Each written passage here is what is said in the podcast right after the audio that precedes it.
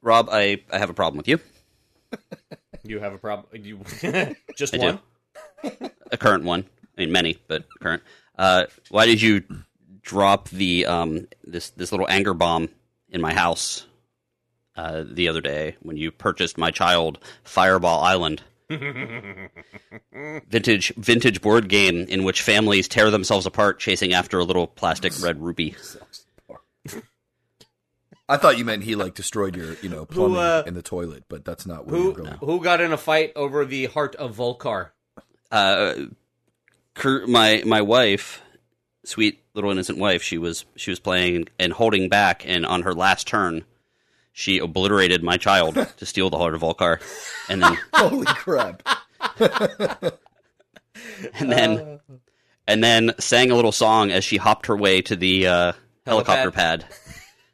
Yeah. Oh my god.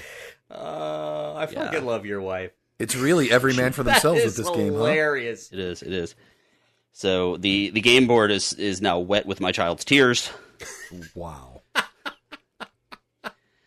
And my wife is actually going to have the little plastic ruby fitted for some sort of amulet. And she's just kind of whistling right now, like doop a doo. Like she did. She was like holding it up to her neck, and she was like, "Ethan, what do you think? Should I put it like this?" Oh, my she's God. Like, "What about a ring or an earring? Do you think?" And, yeah, I can't really answer you right now, Mom. Like candy. Yeah. I can't answer you right now because I can't see you through my tears. So. Wow. I told him his next mommy wouldn't be so cutthroat. Wow. Because that is not a cutthroat thing to say either. Holy shit. Wow. That is amazing. That's a lot. I love being able to sow marital strife in Greg's house. Well, Ethan says thank you for his birthday present. You did. I'm glad he enjoyed it. And now you're on his hit list. We should move on from this before things get uglier.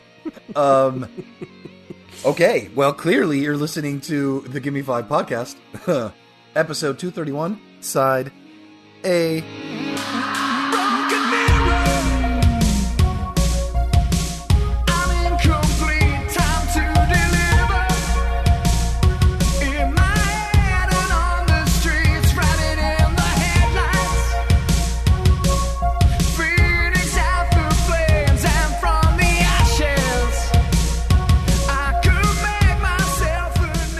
This is the Gimme Five podcast. It's a semi-entertaining show. It's about entertaining things. This is a side A episode, which means we're going to talk about pop culture, some entertainment news. We're definitely doing a movie. We're doing a book this week and an Amazon TV show, right? Mm-hmm, yeah. There's a Florida story that I'm uncomfortable with and whatever else caught our eye this week. My name is Carlos. And I'm joined by Kenny. I can be Kenny. Sure. Is that like Kenny Rogers Roasters? You're kind of on the right track, but no, not Kenny Rogers. So I would like if Kenny Rogers Roasters could come back. Yeah, I would. That would be great. I would seriously invest. Yeah, I miss that so much. I do too. And I'm also joined. We are also joined by Whitney. Oh, I thought it said Whitey. No, it does not. There's a T in there. That's what we call you off the air. And an N. Hi, Whitney. Hi. This week, we're going to talk about Amazon Prime's Reacher. We're going to talk about the book that made Rob mad. I didn't know the name of it, so I just put it in as the book that made Rob mad. We'll get to it. Okay. Yeah, that was angry. So I can Scribes. Thank you. All right. And the Netflix documentary Clive Davis, The Soundtrack of Our Lives. Greg, talk to me about spoilers. So you just heard the stuff we were going to talk about. If we ruined those things for you by reviewing them, and you were the type of person that would get angry about that and would write us a letter about that, don't. Because we will make fun of you on our next episode. And then possibly Rob will send someone that you love a board game, and it will end in the destruction of your entire social life. Yeah, apparently. I think that covers our spoiler warning. Greg's tears taste like candy. Do any of you have any... Does anybody have any news? I found two things from like the world of Disney Plus?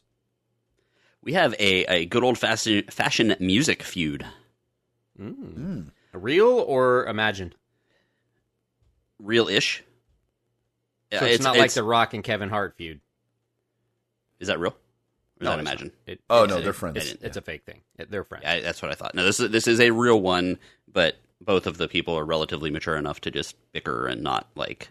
No one's getting shot on the streets of Las Vegas, if that's what we're getting at. Wow. That was heavy. I still remember that. I always thought the music feuds were interesting. Were you really? Yeah. Oh, shit. I was actually in Los Angeles the week that Hugh Grant got arrested for getting a blowjob from a prostitute. You can do with what you want about that. Say, I can run real fast out of a car. Shit, cops! Sorry, Hugh. Who got Tupac? Someone does. It was Omar. Might have been. Okay. Tupac was... Biggie was Vegas. Tupac was Los Angeles, right? No. That was Vegas. Tupac was Vegas. Was Vegas. Okay. Yeah, Biggie was in Los Angeles. Okay. Anyway, sorry. I always thought that the music feuds were very kind of weird because for me as a music fan and after a certain point, and to be honest, I never really cared. Like if you had a song I liked, that's it. So like I didn't. So when Guns N' Roses was feuding with Nirvana or whatever, that kind of stuff, it just kind of passed over me, and I was just like, make up and go on tour together or something. It was silly, yeah. Yeah. Although sometimes the feuds actually did help people's careers, unless someone got killed, at which point it didn't really matter. It helped their career, just not them. Yeah, yeah. But so there is a music feud going on right now. There was an article, which I had to read, of course, because it was Eddie Vedder of Pearl Jam fame has a new album coming out. A solo album coming out sometime mid-February, I think next week. And so they interviewed him in the New York Times, and he was just talking about just random stuff. But at a certain point, he was talking about how when he first started in the music industry, the music didn't excite him. And it was all lowbrow, basically, which is not wrong. It was all 80s metal. That's fair enough. And I say this as someone who... like that stuff, but also I was, 15 or 13 at the time. We enjoyed some 80s metal together, I believe, at times. Yeah. So, and if you guys listen to our episode on the Motley Crue Dirt movie, you will realize that I knew far more about Motley Crue than most of the members of Motley Crue know about Motley Crue. Yeah. Well, they just don't remember it. Because I was not doing cocaine off of strippers' asses at the time. Sadly. Yeah, I think it was my ass because I was too young. And, anyway, so basically, this is what he said, which I don't think is overly offensive. I used to work in San Diego loading gear at a club. I ended up being at shows I wouldn't have chosen to go to. Bands that monopolized the late '80s MTV metal bands that I'm trying to be nice here. I despised Girls, Girls, Girls, Motley Crue. I hated it. I hated how it made the fellas look. I hated how it made the women look. It felt so vacuous. Guns N' Roses came out, and thank God. It, gave some teeth to the music. I paraphrased there, but so basically that. But he did say that he wasn't a big fan of like Heather Locklear's hair, which now I'm feuding with Eddie Vedder as well. So of course, Nikki Sixx of Motley Crue fame. He heard about it and he tweeted because that's what people do now. That he said It scrolled down. He tweeted basically saying that if a band as boring as Pearl Jam, it's a badge of honor that they mocked Motley Crue. Of course. So the official Pearl Jam Twitter account just responded, just nothing big. It was just with a picture of like a huge crowd sing along of people like raising their arms in the air and singing to "Give In to Fly," saying just a bunch of bored fans. And that's kind of where we sit right now.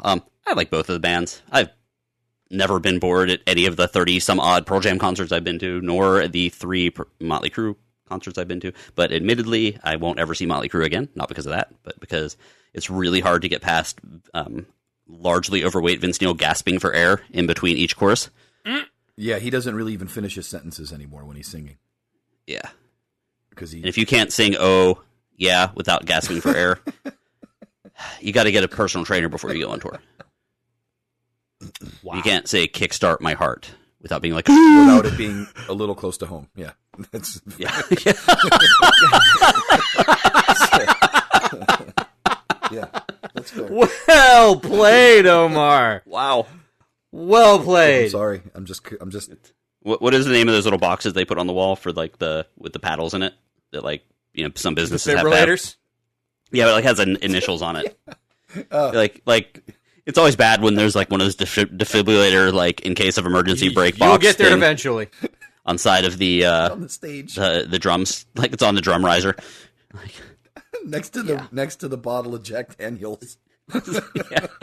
Oh my god, that's a weird looking amp, not an amp. And the box of white powder for real emergencies. Oh my god. Yes. So, as an old school rock fan that likes him a good rock feud, I am loving it, and hopefully, if anything else, now there's people looking at it that will sell some more solo albums. Yeah, that's fair. And then I'll talk about it. Yeah, on this exact podcast as Rob falls asleep. Did you hear my yawn? Yes. Damn, my mic picked up a lot. That's a good mic. That's a solid mic you have there. Yeah, I can hear your uvula slapping back and forth. Oh, that's not my uvula. Oh, okay, that's my news. Okay, Rob, do you have anything? Any news? Anything newsworthy? Negative. That's fair. I just looked up. I don't know why I got it in my head to look up like anything new from Disney Plus. I guess because of been following Book of Boba Fett and there's so much good stuff on there. I did find a little bit of something that might be of interest to some people, but Brie Larson and Jeremy Renner this isn't together. They're doing two separate unscripted shows for Disney Plus. Brie Larson is called Growing Up, and it's a docuseries that looks at 10 different coming of age tales. Don't know exactly what that is. And then Jeremy Renner's doing one called Renervations. I love that. Come on, that's humorous. And it's a 4-part series that follows Renner as he travels the world to help communities by and this is a quote in the article, reimagining unique purpose-built vehicles. Ooh. Interesting. But Jeremy Renner, did you guys tell me this or did someone else? Jeremy Renner had a show where he like rebuilt a house for his mom. Oh, no, I didn't know that. It was out like right before Hawkeye or right around the same time as Hawkeye. And like, it was one of those things where it just like every single episode was like this heartwarming tale of like the stuff that his mom did to like support him as he was trying to be an actor. And she was, I don't know if it was a single mom situation. I didn't get a chance to see it, but someone told me it was very good. Okay. Didn't know that. So and that it'll make you like Jeremy Renner even more. Yeah, that sounds very cool. But that means he's got a little bit of a background. He knows how to build things, make things, whatever. Which makes sense with this show, if they're like creating these vehicles. I don't know exactly what that means yet, but the article's in Variety, if anybody's interested in reading the whole thing. But I thought that was kind of an interesting thing. Mr. Renner, I want a vehicle that will help me kill as many manatees as possible. I think you're missing the point of the show. No, I would like to kill as many manatees as possible. As quickly as possible. As quickly as possible. Oh, God. Just own a boat in the 80s, basically. Yeah. They're sea cows. I can make burgers out of them, right? Correct. Can it, like, drop lettuce so they get closer so I don't even have to go over to get them? Oh, my God. Thank you. A lettuce shooter. True Florida man. Yeah. I found one other thing. This is just kind of another... There's not a lot of info on here. This is also from Variety. Well, I didn't know. Maybe you guys knew this. Maybe it was talked about and I missed it. There's an upcoming Disney Plus Beauty of the Beast prequel. Beauty and the Beast. Beauty and the Beast. Did I say you said of the Beast? Yes. Yeah. Oh, that was not. That was. I'm sorry. Beauty and the Beast prequel. Is this going to be live action? Probably. It seems to be. Because everything needs to be made live action. The cast so far is Josh Gad, Luke Evans, Brianna Middleton, Frafi, I don't know who that is, and Jelani Aladdin. And then the article that I found is that Rita Ora, who is a singer, and she was also in She was like in 50 Shades of Grey, Fast and Furious. She was in that movie Southpaw. She was in Pokemon Detective Pikachu. But she just got cast for this part as well. But the bigger thing to me was I didn't know that that Beauty and the Beast was... I didn't know they were making a prequel. But I know that Rob's big time... I really wish you hadn't told Rob that. I mean, he'd figure it out eventually, but I just know that that's going to lead to... more anger. Unpleasantness. Yeah. Well... because he just can't help himself. I really did think, like, if Rob doesn't know this, I'd be surprised. But also, he would like to know. You know what I mean? Yeah. I probably won't watch it. No, you're not down with the prequels? He's not down with the live action. I hate every one of the live action remakes. Really? They are all absolute trash. Except, well, it was not a complete remake, but Cruella was good. That's not a remake. Yeah. But so do you like remake, no. The like Maleficent and those kind of things that are like prequels? Maleficent was okay. The second one was stretching it a little bit. Cruella was good. But yeah, as far as the live action goes, Disney just F's it up. They get in their own way. Okay. Cruella was good because I whoever did the style and music really leaned into the 70s punk, which we talked about on our Side B episode that hasn't come out yet, but it will, about Get Crazy. So if you want to go back one episode in the feed, you'll find that. I did some branding there. Yeah. I will do that. I'm going to go back one episode. I would much prefer to see new, fresh content from Disney than... an army of re-releases. That's fair. Don't spend the next 10 years remaking all of your animated movies into live action movies because I don't give a shit. I'm not going to watch them. Isn't there a give me new movies? Isn't there like a Little Mermaid in the making, or has that already been done? There is. What is that going to be live action as well? Yep, and I won't go see it. You're protesting. Who just said that? There was someone that was talking about that. Was it? I think it might have been, was it Dave Grohl on that podcast with the three celebrities that interview people with Jason Bateman? Oh, that's a really good one. Was he talking, I think Dave Grohl, or I had listened to two interview podcasts recently, and they were talking about how no one is brave anymore and they're not coming up with new content. And it's, I'll keep my real opinion to myself, but they had one opportunity to get me to go see the live-action Little Mermaid, and they screwed it up. They didn't do it. They needed naked redheads. Sorry. No, they needed to do one casting that would have made me go, okay, I might need to go see this. He's actually a guy that we know that would have been perfect for the role of Ursula. He's a large drag queen. Oh, yeah, I know who you're talking about. That was he was on the competition show, I think, wasn't he? Yeah, he was on RuPaul's Drag Race. What is his stage name? That's gonna bug me now. But yeah, it's if they'd have cast like a drag queen in the role of Ursula, I might have been like, okay, Disney knows what this role was supposed to be. I will go check this out. Latrice Royale. Oh, okay. Yeah, I remember you. Yes, on RuPaul's Drag Race. He would have been, or she would have been absolutely perfect for the role of Ursula. And, or someone like Latrice Royale would have been absolutely perfect. And that would have indicated to me that Disney got it. And I might have considered going to see it at that point, but other than that, there's no need for me to go see it. It's do you know who has the role of Ursula?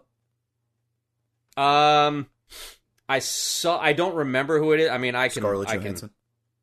No. Yes, somebody that really embodies that role.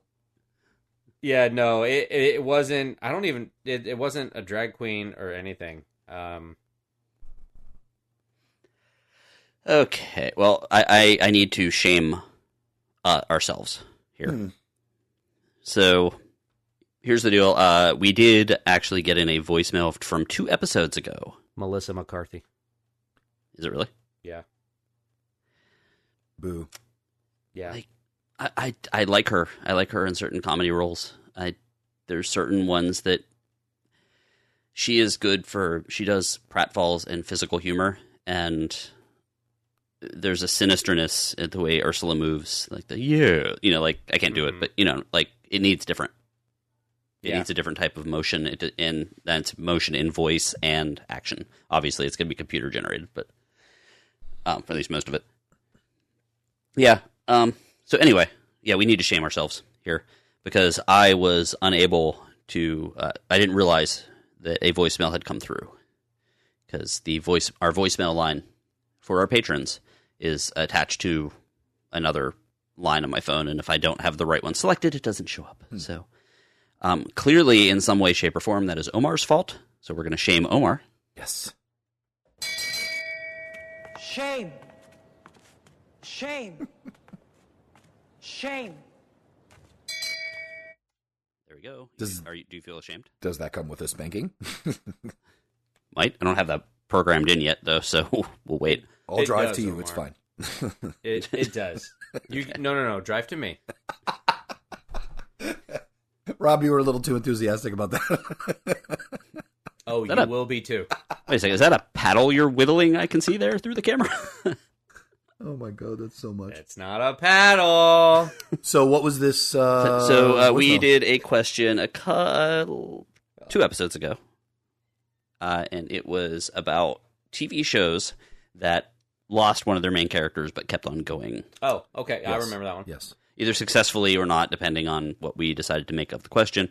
Allie did call in. So this, if you guys want to hear the actual question and our opinions, you can always go back to 2 episodes ago. But I'm just going to play it right now. Play it. Hey, Gimme Five podcast. This is Alec. Top 5 TV shows where the main character left and the show kept running. I found it to be a little, not tough, but I tended to pick most of my shows from the 80s and 90s.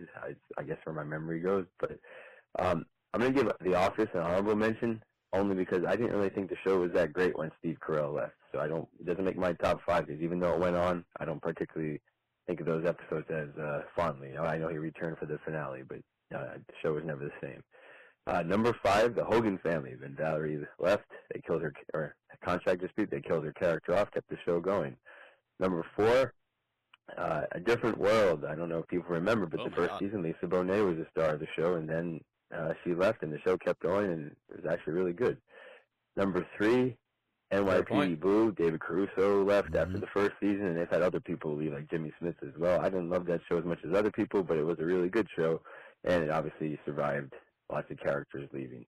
Number 2 is ER, which was a very good show. George Clooney was the main. I wasn't necessarily the main character, but he was, I would say, the star of ER, and he left, and that show survived his departure as well as a lot of other people's. And then number 1, I think, is probably one of the more famous ones, Cheers. Shelley Long leaves, Kirstie Alley comes in. I know there's probably some more modern shows, The Walking Dead, Game of Thrones, stuff like that, but as far as shows that really established characters that left, I think those 5 shows represent what you're looking for, so I hope you like it. Just on a quick tangent, a couple movies to check out. I saw The Last Duel and the movie Nobody on HBO Max. Both those movies are really good and worth checking out. So if you haven't seen them, give them a look. Thanks. Those are the 2 movies I've been... That show as much as other people, but it was a really good show. And it obviously... Okay. Apparently I have to stop the button. Sorry. My fault. It happens. Yeah, I liked Nobody a lot. That was great. I really wanted to see that when it came out. I did too, and I just never got around to it. But it was good. I enjoyed it a lot. Yeah, maybe now it's out there, I'll watch it. We can review it at some point. Yeah, absolutely is. Yeah. So Omar, we talked about manatees. Why don't we talk about Florida Man? Okay. All right. Real quick, I just got to say, Alec always nails it. He does a great job. Oh. Yeah, he nailed one that we had completely forgotten about, Different World. I totally forgot about Different World. Yeah. I think, didn't she leave because she got pregnant? I don't even remember why she left. I think she left because she got pregnant from Lenny Kravitz, who was like, young punk rock star, and that's the baby is actually Zoe Kravitz. And that's why she left Different World. Okay, that's possible. I think so. When she left, was it Kadeem Hardison who became the star of the show, or was it more of an ensemble cast after she left? I don't even remember now. Man, it's been so long since I've seen it. Yeah. Don't. I'm not sure. It's been so long, yeah. So on to our Florida Man segment. Quick, quick question. Let's say you're hanging out at your place, right? You're at your house, and your neighbor's cat wanders onto your lawn. What do you do? What's your response? Nothing. Well, I know what a sane person would do, but I also know what happened. So go ahead and fill us in, Omar. Well, a Florida man has been charged with second-degree homicide after allegedly shooting and killing his neighbor after their cat wandered onto his property. That seems like an overreaction. That seems like a bit of a John Wick reaction to a nothing thing that happened. Actually, I figured out what I would do. I would give the cat some treats, and I would go psst, psst, psst, psst, and pet the cat if the cat let me. Otherwise, I would just disregard it completely. Well, you are not Clifton Anthony Bliss Jr., age 58, because that motherfucker killed his neighbor because the neighbor's cat walked onto his yard with a .22 caliber rifle. Wow. This happened in... I don't know if I'm pronouncing it correctly, but it's near you guys up in Central Florida, Umatilla, or is it Umatilla? It's I'm not going to go there. Yeah, don't ever go there. I don't know how to pronounce it. I don't want to go there. Surprisingly, no, I'm just kidding. Not surprisingly, they're showing there's a picture here of the person where he lived, and I should say his trailer is next to his neighbor's trailer. And I guess he didn't like the cat wandering near his trailer, in the grass or whatever. And he went next door to go after the cat. And the neighbor said, "Please don't kill my cat." So the guy unloaded a shotgun into his chest. Welcome to Florida. Wow. That one, I saw that story and I was just like, "Oh my God, it's like something out of a movie." I had to bring that one up. That's our WTF for the week. I couldn't even help it. I'm sorry. I just... Dude really doesn't like cats. The dude is crazy. He's obviously a complete wacko. Welcome to Florida. Yeah. We got to move on from that because that's just so weird. Got to get these snakes off this motherfucking planet. You got to get this cat off my motherfucking trailer. Yeah, Exactly. Meow. Yeah. Yeah, exactly. I just watched that movie the other day. That's so good. All right, meow. Oh, my God, that's so funny. Well, speaking of craziness, I guess, we do have a Patreon. How can people learn about this craziness before we even talk about it on the show? Yeah, I mean... they could become a patron. Yeah. Oh, my God. Which supports the show and all of the craziness that we do. And we then do a bunch of stuff for you guys. There's a chat room that we talk about, that we talk in. And where we chat, one would say? Yeah, we do some chat. We do some chatting. I've been a bit busy to partake in the chat room quite as much, although there was some hiking talk. As well as, what else has been there? There's some toy stuff we talk about in there. Some NFL trash talk. A little bit of NFL trash talk recently. So there's been all of that stuff. So that's been kind of fun. There's also, what else do we got? Birthdays. We do special birthday episodes where we do top 5 lists about our birthday boy or girls. And if those birthday top 5 lists are at all true, you might want to settle up with your lawyers and all that first. No, they're all true. It's all complete. So that's only $5. As I said before, it supports the show. We do have higher levels, which support the show more, and they get a chance to kind of delve into the notes. They get a chance to curate their own episode periodically. Those are always fun. Actually, you just heard from our patron of unusual size, Alec. Thank you. And, you know, occasionally I remember to play their top five lists when I'm not, like, completely and utterly busy. That's the ultra donor level, when we actually play the things that you... that you prepare for us, yes. You know. And thus proving that your ideas are better than ours. So. Fair enough. Anyway, Gimme Five Podcast, what is it? Patreon.gimmefivepodcast.com. Thank you to all our patrons. So I had scrolled down because I'm trying to determine what we want to do first. I was looking I think we need Rob to vent for about 3 to 5 minutes about a book. I feel like he needs to blow off some steam. Yeah. Really? You all right? And I will. If you go too far, can I gong you? Will that cause strife? Maybe I can add some music or something. Something like that. Maybe it is so loud. Oh my God. That's the worst toy ever. Yeah, I'm probably gonna shove that up his ass at some point. It was a magical time. That was me fantasizing about him talking about that. Yeah. Well, I recently started a book on Audible called Scribes. It was written by James Wolank, W-O-L-A-N-Y-K. It's narrated by Natasha Sudek. The synopsis is, pawns in an endless war, scribes are feared and worshipped, valued and exploited, prized and hunted, but there is only one whose powers can determine the fate of the world. You know what? There's more to the synopsis, but I'm going to stop it there because that was pretty much all I could get through. I mean, I know people have said that we always like everything that we review on the podcast. It's not entirely true. We just don't review the shit that we did not like very often. But I made it through about 7 chapters of this garbage before I realized this book was just going to continue to piss me off. Oh my God. I mean, the main character is either insanely stupid or just genuinely not a good person. And she just plays dumb and wants to be the victim. I mean, I literally, 7 chapters, I hated this book. And I only read 7 fucking chapters. That's got to be some kind of a shitty record, right?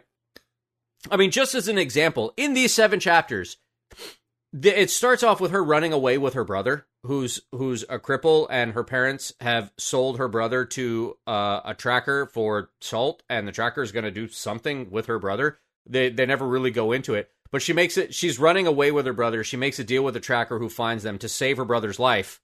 And, you know, in return, she offers her services as a scribe, which is like this magical fucking, you know, wizard, like whatever, you know, you can put runes on people and it makes them have magic powers. And so she offers her services. He accepts and says, okay, I won't kill your brother. Let's go, you and me. And she's like, okay, well, we have to take him. He's like, no, that wasn't the deal. The deal, you know, I don't kill him. He stays here. Well, they're leaving a crippled boy in the effing swamp. He's gonna die. And so she attacks the dude and he kills her brother. Okay. You'd think that the deal was broken at that point, right? No. She agrees to just hold to the deal, even though he killed her brother and didn't hold up his end of the deal. I'm like, okay, well, that's just stupid. And then in the next section of the book, they're in this ruin area or whatever, and she tries to get away from him. She runs into these two guys, and I don't even know what happened there, but somehow she ends up getting taken hostage. He kills both of those. They cut her throat, and she ends up in a healer's tent, you know, like a couple of chapters later, trying to get healed. Okay, great. All right. So now we see her first expression of power where she heals the healer's wife. He's unable to do anything. He's just a medicine man or whatever, but she has these magic powers that can make his wife, you know, all of a sudden not have, you know, congestive heart failure and her lungs are filling up with fluid. So she uses her ability to help the healer's wife, and the tracker comes back and he's all pissed off that she gave away her services for free. And she's like, no, I wanted to help. And he's like, I'm going to charge you for my services, but you can't pay for him. And he's like, well, let the girl decide. And she's like, no, I want to be with their son because he was teaching her or whatever. And so long story short, she ends up stealing their fucking son. You know, she ends up negotiating getting their son as payment. And he's like, please tell him you want to stay here with our son. And she's like, I want so-and-so. And she gives the kid's name. And it's like, are you just stupid? Do you not fucking care? Are you just... I don't understand how I'm supposed to like you and think you're a victim when you're this fucking stupid. I was like, and it was at that point that I was like, you know what? I can't do this. I'm done. And I turned it off after 7 chapters. I'm like, I can't get behind a character this stupid or this, whatever. No, I'm not doing it. Well, can I bring up a quick oh, go ahead. She was in a healer's tent? She was in a healer's building. It wasn't a tent. It was like a rundown building, but yeah. And then she healed the healer's wife? She used her ability to make runes on people, and when she does that, it gives them special powers or heals them or does whatever. Why didn't she just do that to heal herself? She was unconscious. She had her throat cut, and she was bleeding out. Right, but she woke up at some point and did that for the healer's wife, right? Yeah. So... could she just have fixed herself? I don't. Actually, they do say that their ability does not work on themselves. Okay, so that is explained. Okay, that's fair. Yeah. All right, fair enough. Well, I find it very interesting. I wonder if this was like self-published or something like that, because I find it... I would always read the book reviews because, you know, back in the day when like I had Entertainment Weekly and stuff like that, I was also like a big reader, but I also had no money. Mm-hmm. So I read the book reviews to make sure that I wasn't wasting money. Same. Right. Yeah. It. And I always thought it was very interesting that most of the book reviews fell everywhere from an A to a C. There's very rarely a D or an F. Mm-hmm. And it just occurred to me that all of these major publishing houses have editor after editor after editor to make sure stupid stuff doesn't get out. Like like things that don't make sense, things that where the character is accidentally unlikable. Mm-hmm. Or is unlikable for so long that you never care to find out when they become likable. Yeah. And then as a lot of the more self-publishing stuff comes up, you see a lot more of that happen.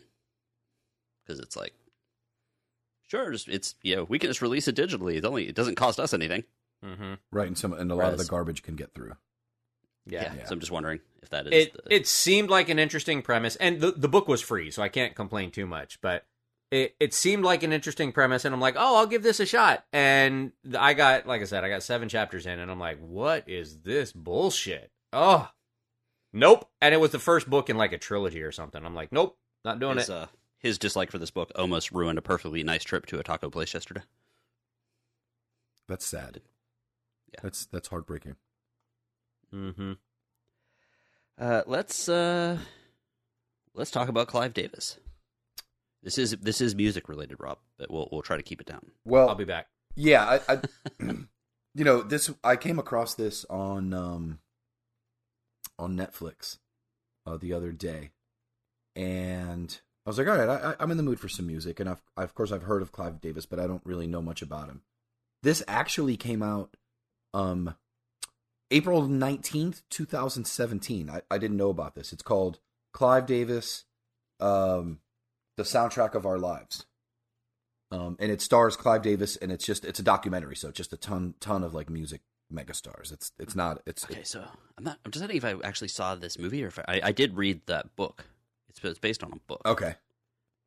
So maybe you've seen the documentary as well, and I'm sure the book is of course a lot more detailed. But the synopsis is a look at the life and work. At the life and work of record executive and producer Clive Davis, whose 5-decade career has launched many superstars, including Janis Joplin, Whitney Houston, Bruce Springsteen, and Aerosmith.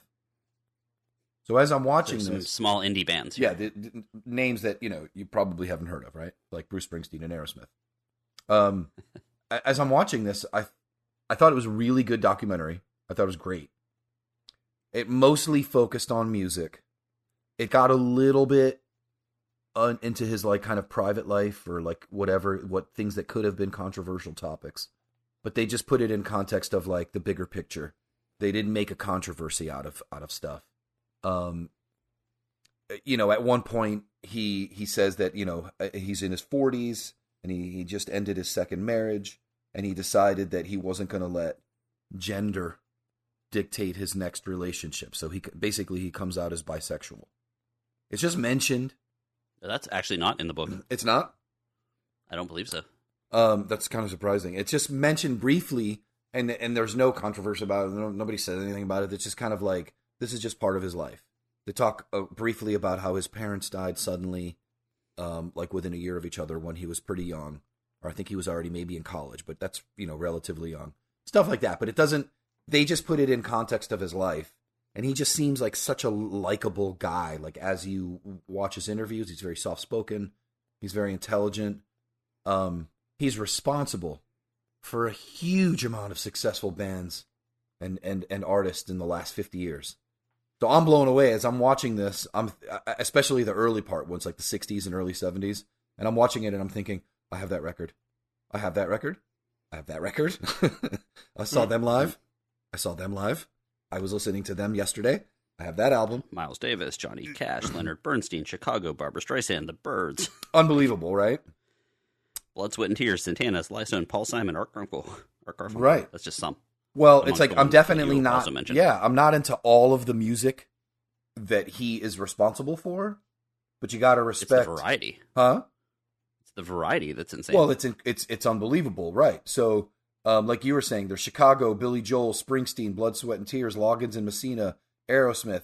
He did some deal with Pink Floyd where they weren't signed to his record, but it was something about distributing them internationally. Then he gets into Barry Manilow, Aretha Franklin, Santana. He's the one who brought Whitney Houston out to the world.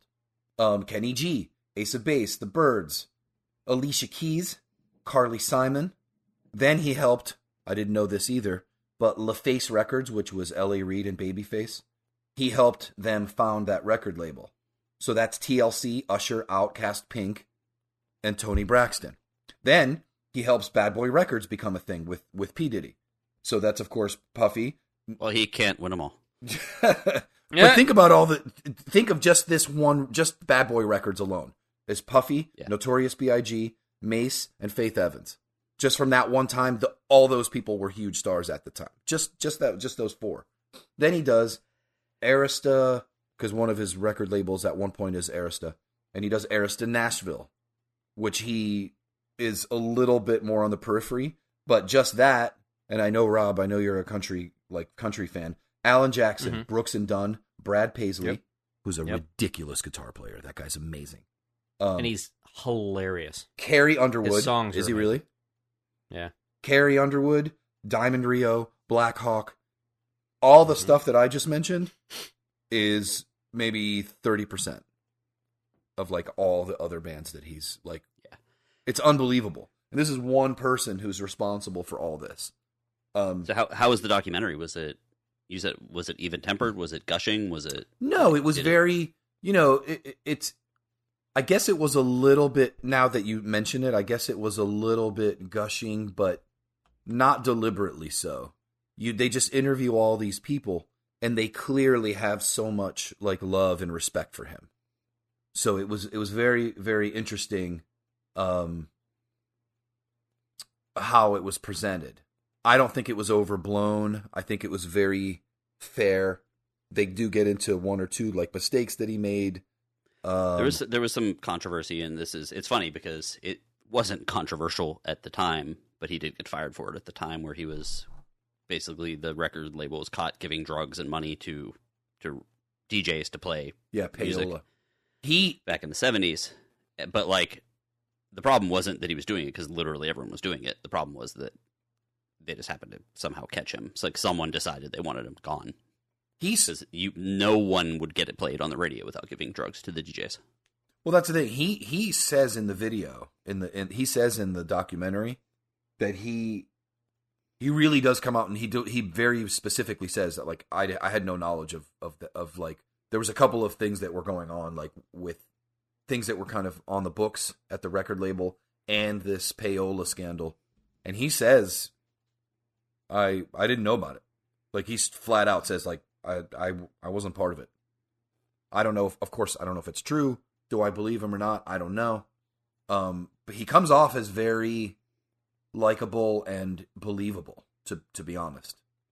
there's another little part where it gets a little bit, not a little bit personal. It's not too personal, but apparently because he found Whitney Houston when she was like 19, and they developed this close relationship, and they interview his own children as well, and they say that he treated her like a daughter too, he loved her like a daughter.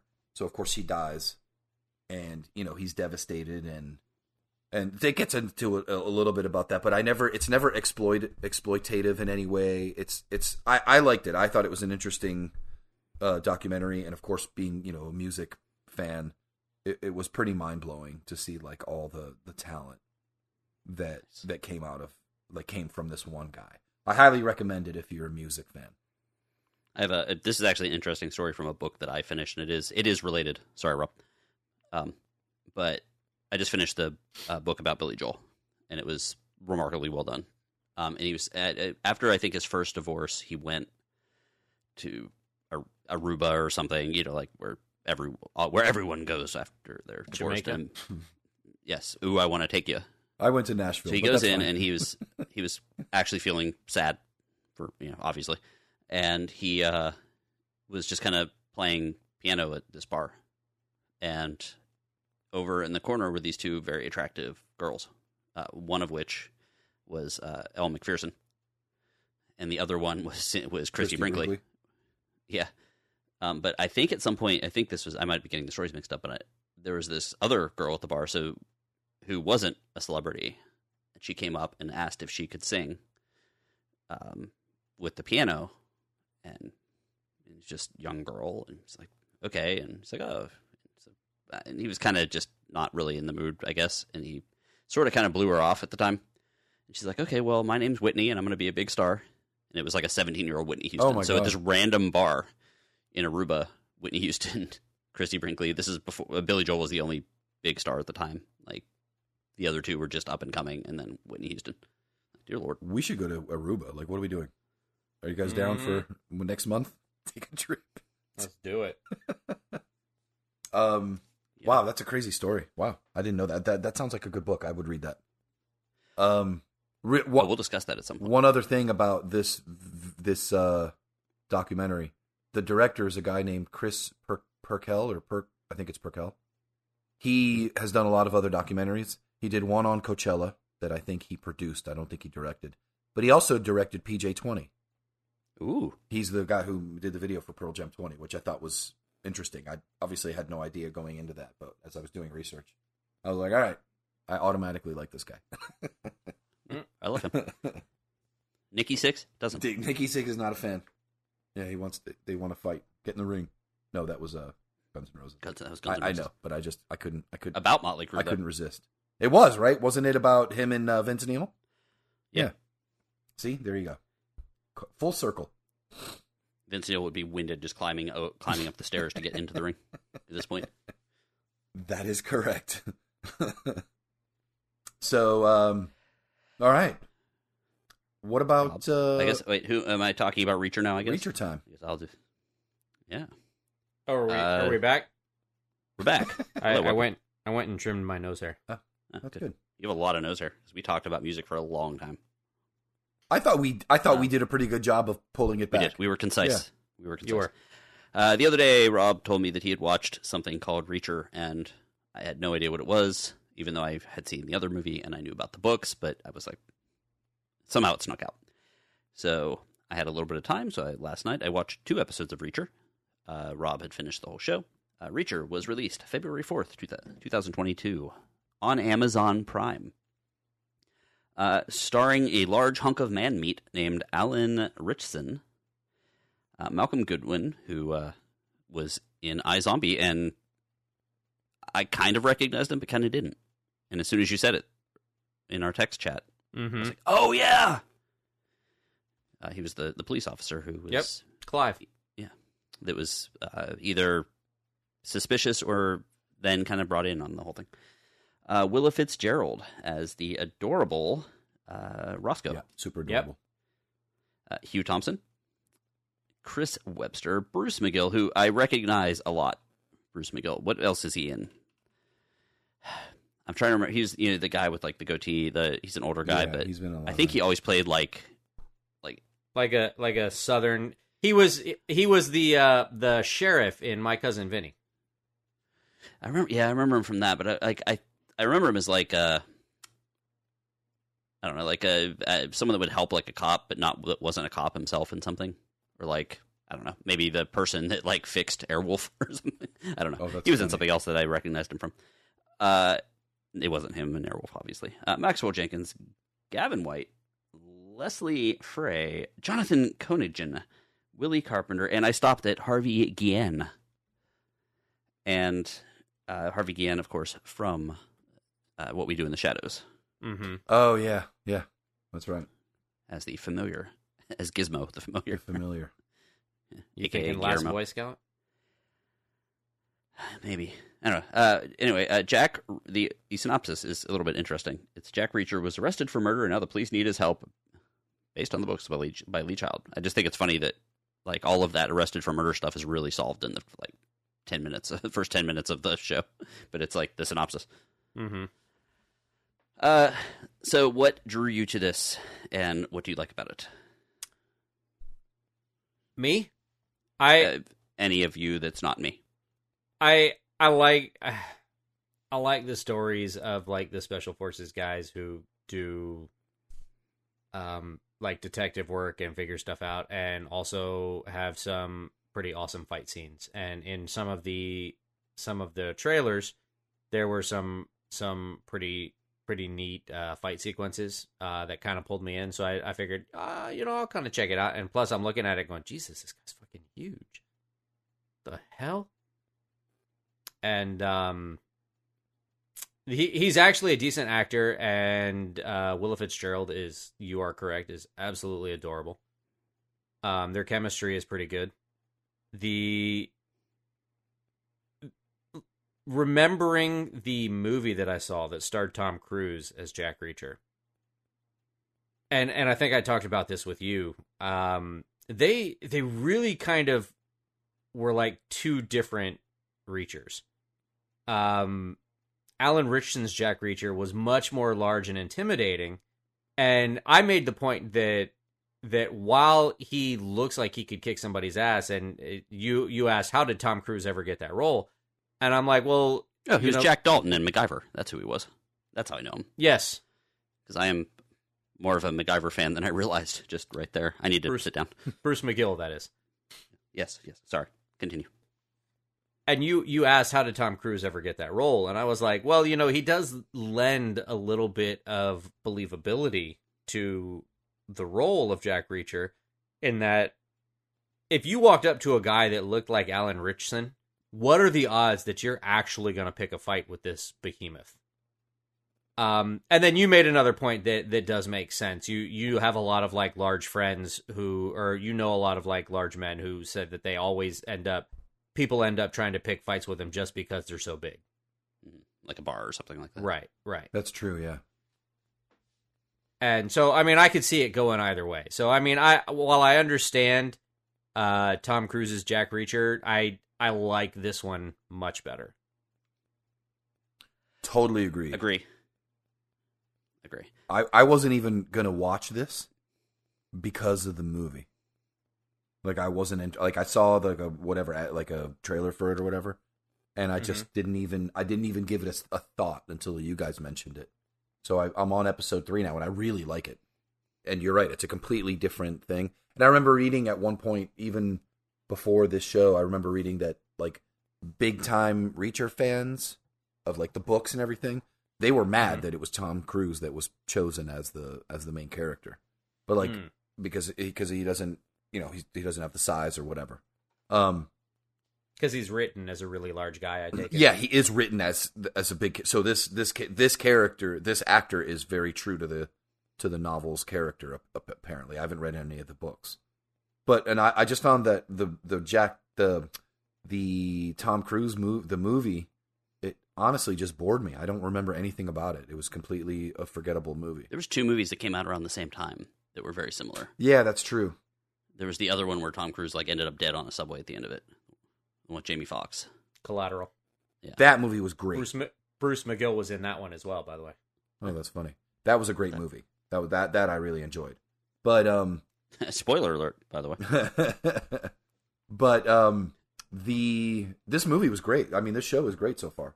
2 episodes in, and I'm loving it. I am a big fan of certain things in shows, and if you have a detective show and the person does the thing where he's like, well, I saw a little bit of soil on the end of their shoe, so I knew that he had been wandering around an alpaca farm previous to the murder. Right. And he reached for his left earlobe with his right hand, so I knew that he was right-handed and recently fired a gun. Like, any of that type of shit, love it. Like, that, sign me up. Like, that's pretty much one of the entire reasons I watched all of Psych. I love that show. They did that kind of stuff. Or, like, even when they reveal, like, in a crime, like one of those fun crime movies, like Knives Out or something, when they reveal, like, how everything was done. Like, all of that stuff is I'll watch that regardless. That's why the Benedict Cumberbatch Sherlock was such a great show. Yeah. That was fantastic. Yeah. And you're right. Ooh. It was for that, partially for that reason. Butterfly Come and Snatch? Jesus Christ. Yeah, that guy. Yeah.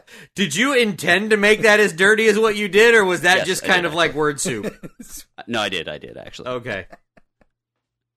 I mean, I couldn't think of anything else at the time, and I had a very short time to figure something out. I mean, you may as well just have called him Bum Tickle. Listen, whatever, you nailed it. That was great. So, wow, I thought that was great. So we found the name of the episode that's not going to ever get posted. Yeah, fair enough. Yeah, no. So that's one thing. It's going to sound like I don't like it. There's a little bit of an interesting kind of pacing thing with this, and it seems very British. Like, there's a couple British shows that I watched, Doctor Who. There was a couple, like, crime dramas that I watched where a certain character would, like, show up in places they're really not supposed to be, and it just, like, they kind of just integrated themselves, like, right away. And, like, there's a whole lot of that with him just being, like, Reacher just being at the police station after being arrested, and, like, the chief doesn't like him, but he's just kind of, like, there.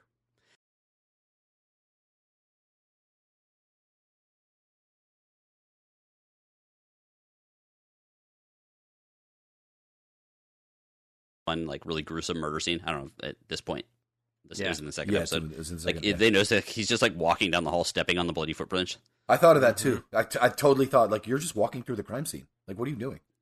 Without, like, little booties on. You're not even looking down. Yeah. And there was like blood, like trails of blood on the floor. You're stepping through it. Like, what are you doing? So I thought that was just an interesting thing. It occurs to me, and I was actually very surprised about this, but Reacher was created by a British writer. Oh. So Lee Child is the author. He's British. He wrote for television from like 70s to the 90s. Over 40,000 hours of television he wrote. And then I got laid off because there was like 2 people doing the same job or something. So he's like, fine, I'll just write a novel. He felt that novels were the most pure of entertainment. And it's crazy that his first book, a British TV writer, his first book takes place in like deep South Alabama. And it works. Mm-hmm. Wait, so is this season based on the first book? Yes, it's based on the novel Killing Floor, which was the first book. Well... There's actually multiple books. Yeah, there's 26 of them, actually. Well, no, I mean in the first season. As it goes on. Yeah. As it goes on, it adds other books to the first season. Really? Okay. Mm-hmm. That's cool. Interesting. Like that. This is, again, not a complaint so much. It's just something I noticed. This show has a lot of people I recognize from other things in which they don't have a Deep South accent, specifically Harvey Guillen. And it's very jarring to be like, oh, sweet, it's Guillermo. And he's like, well, you know, y'all. Like, hey, cut his testicles off. And I'm, you probably haven't seen that part yet, but yeah, no, I've seen it. Yeah. Okay. That's episode 2. And it's like, yeah. And I'm like, it's very weird. One, it's not so weird to hear him say that. It's just weird to hear him say it in a Southern accent. Because he's more of a soft-spoken, like, vampire familiar. Did you have as much of a problem with Clive's character in the first couple of episodes, where he's a little too angry after a little too angry and a little bit too much overstepping what he could actually do? I'm like, I don't know that it works like that. Yeah, I mean, Reacher could probably challenge that, and it would just be bullshit. It's actually one of the problem I had with him is the same reason I don't watch SVU, because like the Mariska Hargitay character, because you know the SVU is like so formulaic. The first person they arrest is never the person that did anything wrong. Right. And she's always like, you're a rapist, and I'm telling your wife, and everything's bad about you. And then you find out that that person did nothing wrong. Mm-hmm. And there's never that scene where, like, yeah, I'm sorry about all that. I was just trying to get a reaction out of you. Like, and that's like, and it, like, it, yeah, it just, that, like, it just always, it seems like that's always the case. Never apologize. It shows weakness. Yeah. And, like, I kind of got the same feeling about this where he's like, every time anything happens, he's like, okay, I know you weren't in the town when this murder happened, but I'm going to hold you for it anyway. Yeah. Well, you I already got evidence that shows that I'm not the killer. This is just harassment at this point. Yeah, I'm just a guy who's standing in front of a girl. 8 or 9 guys. He's a large individual and always with his shirt off. Yeah. It was, finds a reason. Well, we know you slow-moed through those parts. Many times. I just wanted to make sure I was seeing it correctly. It looked like he had a shirt on. I was just checking. Yeah. I'm just being thorough. All right, don't. He does it for the podcast. How else is he going to review that guy's abs and pecs? I do it for the people. Taut erect nipples without watching it in slow motion. What did you think of that prison fight scene? The one in the cell? Or the one in the cell was great. The one in the cell was amazing. And it was the shortest one. Yeah. The guy's like, he pops him and then elbows him in the head several times to where he's smashing the guy's other side of his head into the top bunk of a bunk thing. That was actually literally over in like 5 seconds. That was actually a great framed scene where they had the camera like underneath the bunk. And then as they're messing with the like nerdy guy, you see the leg like slowly slide down like a shark. Fin going through the water. Oh yeah, that's a good point. That is what it was like. Or like a jungle movie where there's like a snake coming out of a tree behind someone. Yeah, it was great. And then of course I just love the human collateral on the ground of like broken, mangled bodies in the the workout room. The shower. Yeah, the shower. That's what it was. Yeah, the fight scenes are really well done. They are very well choreographed and. It's very frenetic, a lot of high energy action, and it's a lot of fun to watch. Mm-hmm. And for his size, he moves like quickly. He does. Like it's pretty cool. Like they're well done. I actually started recognizing him after a couple parts of the thing. Like at first I didn't. I'm like he looked kind of familiar, but I couldn't place it. But he was in. He is the voice of Raphael in the Ninja Turtle movies, but he was in. He was Gloss in the Hunger Games. How I knew him, and he is also Hank Hall in Titans, which I've not watched all of, but I've seen him. Who's I think Hawk from Hawk and Dove from the Marvel comic series. Hmm. So would we suggest everyone watch it? I'm assuming the answer is yes for all of us. How many episodes are you in, Greg? Just 2. I watched. Oh, you both are just 2 episodes in. I'm like a quarter of the way into episode 3. Okay. I finished the whole series. The series is very enjoyable. I watched 2 episodes, and I went back and started watching episode 3 at lunchtime, intending to just, watch an episode while I ate lunch and then go do some other stuff. It ended up being a 6-episode binge night. I watched all 6 episodes that day and wasted my whole day because I was like, oh, damn. Need to watch the next one because it's good. It's engaging like right from the start. I really liked it. Yeah, I was gonna watch it, but instead I had to get crushed in Fireball Island by my wife. So excellent. You should probably not watch it while your boy is around. I was gonna. No, definitely. I don't need him to learn any ways to defeat me in prison fights. So it is violent and there is some nudity. Just like a random day at Omar's house.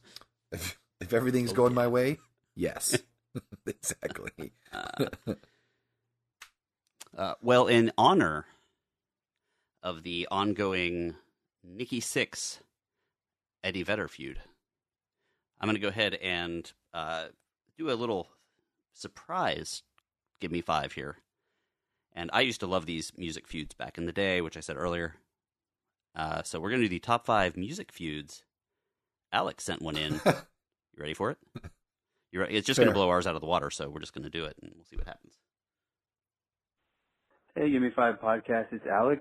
I've got top five musician feuds. Number five, Nas versus Jay-Z. That was a pretty fun one. Number four, Oasis versus Blur, and then actually Oasis versus everybody, including themselves. Number three, Brian Wilson versus Mike Love, the Beach Boys. Number two, Lennon and McCartney. I think that's obviously a pretty big one. And the most famous one, I think, is Tupac and Biggie. That was probably the biggest feud. I think this was inspired by the new Motley Crue Pearl Jam feud that I know a feud that Greg is going crazy over, I'm sure. I think that would be an interesting battle of the bands there. And then I wanted to also give you my top five needle drop type soundtracks from our movies from last week because I didn't see the question until too late. So we actually did get that. Honorable mention goes to Guardians. So thank you, Alec. At the time that he recorded this, we had not had a chance to get that in the episode, or that episode had not come out yet. But now that episode is out, so he saw that his thing was out. And yes, he was very wise. That was exactly the reason for the question, the Eddie Vedder, Nikki Sixx thing.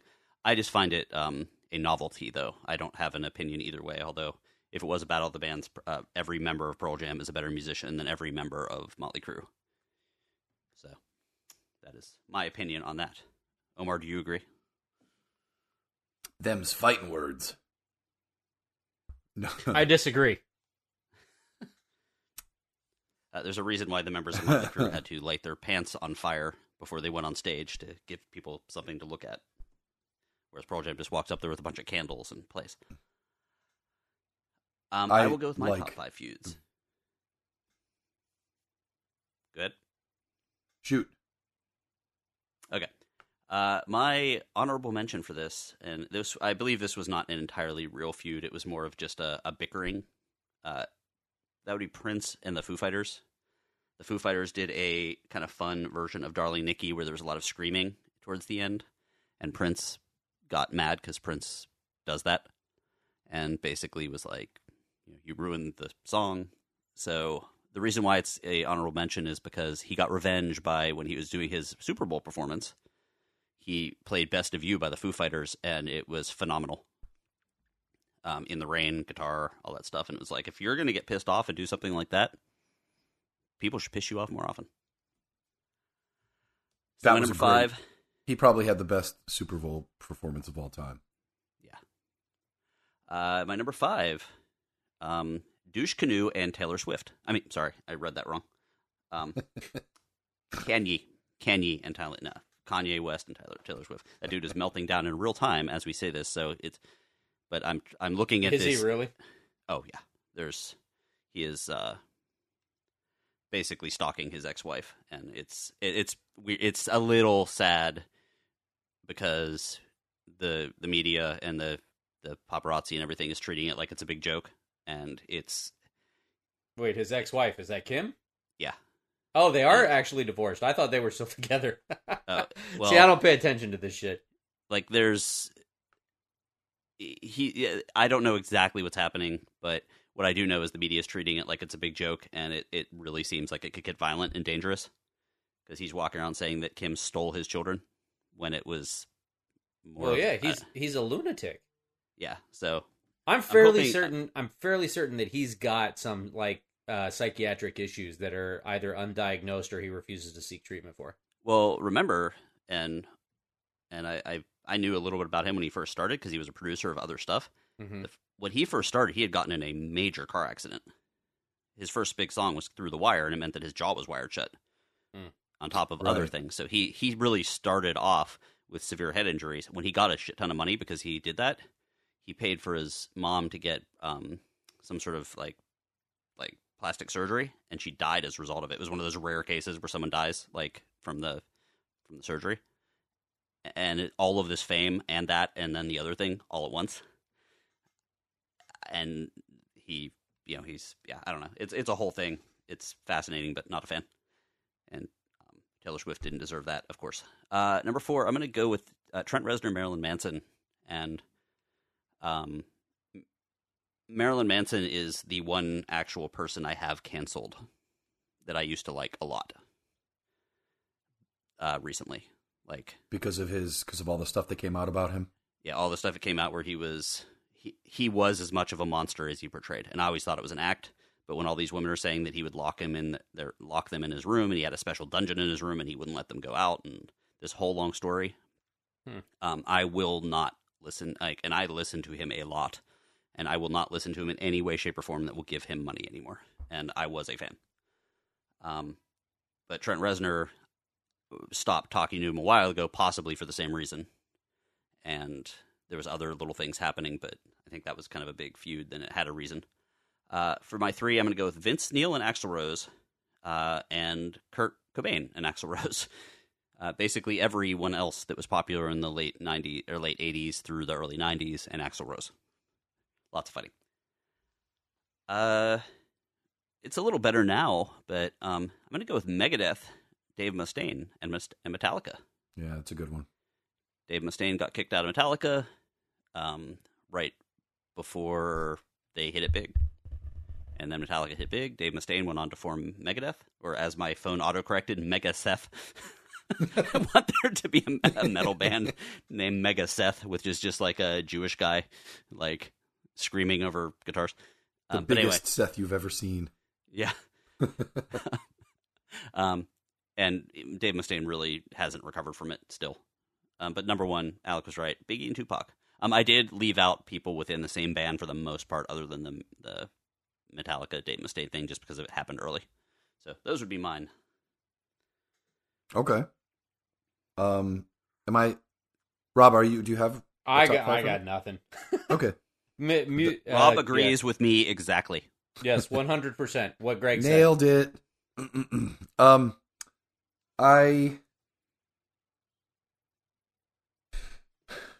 I went with, feuds that I guess were important to me. I don't know. Roger Waters and David Gilmour, from Pink Floyd, who of course, huge thing in the '80s where they fought over the control of the band name and all that, and David Gilmour and the rest of the band won over Roger Waters.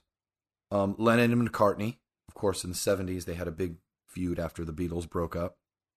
That's pretty famous. The Beatles and the Stones. That was the thing in the late 60s, mid to late 60s. Who was the better band? Now, that was kind of manufactured. They were friends. The Stones, some of their first big hits were written by Lennon and McCartney. And Lennon and McCartney are the ones who taught them to, like, if you want to really make money and control your music, you got to write your own music. But as far as, like, out on the streets, it was the big Beatles versus Stones thing. Another one like that, but fast forward a couple decades, was in the early 80s when Prince and Michael Jackson were huge. It was like, who's bigger? Who do you like better, Prince or Michael Jackson? So that's not really, I guess those last two aren't necessarily feuds between them. Those are more like fan-based feuds. Fan-based feuds, yeah. Yeah, but I... Imagine getting in a parking lot fight between Prince and Michael Jackson. Only if he's dressed like in his purple rain phase. That would be great. Fighting. Yeah.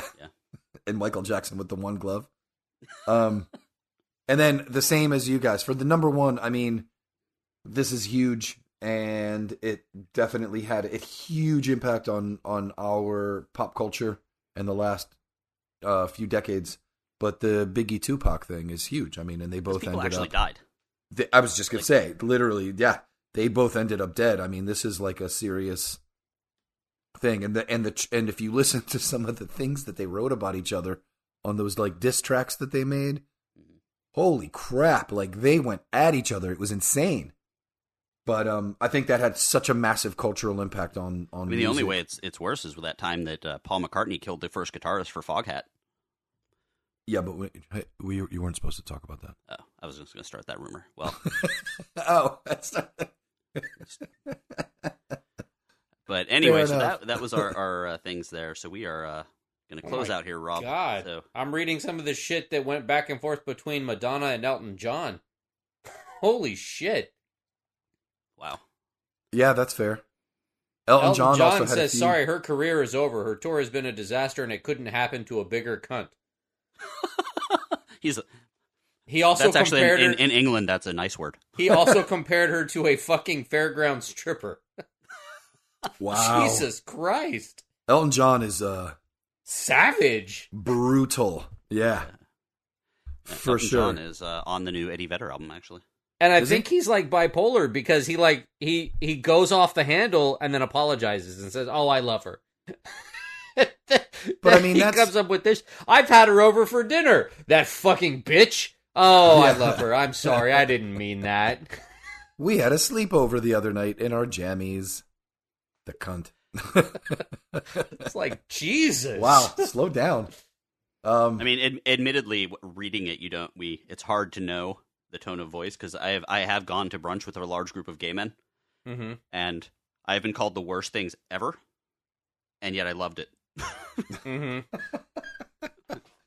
We'll circle back to that. Yeah, but later. Not all of that is playful. They actually kind of mean that shit sometimes. That's funny. I'd do it again. You'd do them again. Fair enough. So why don't you take us out of here?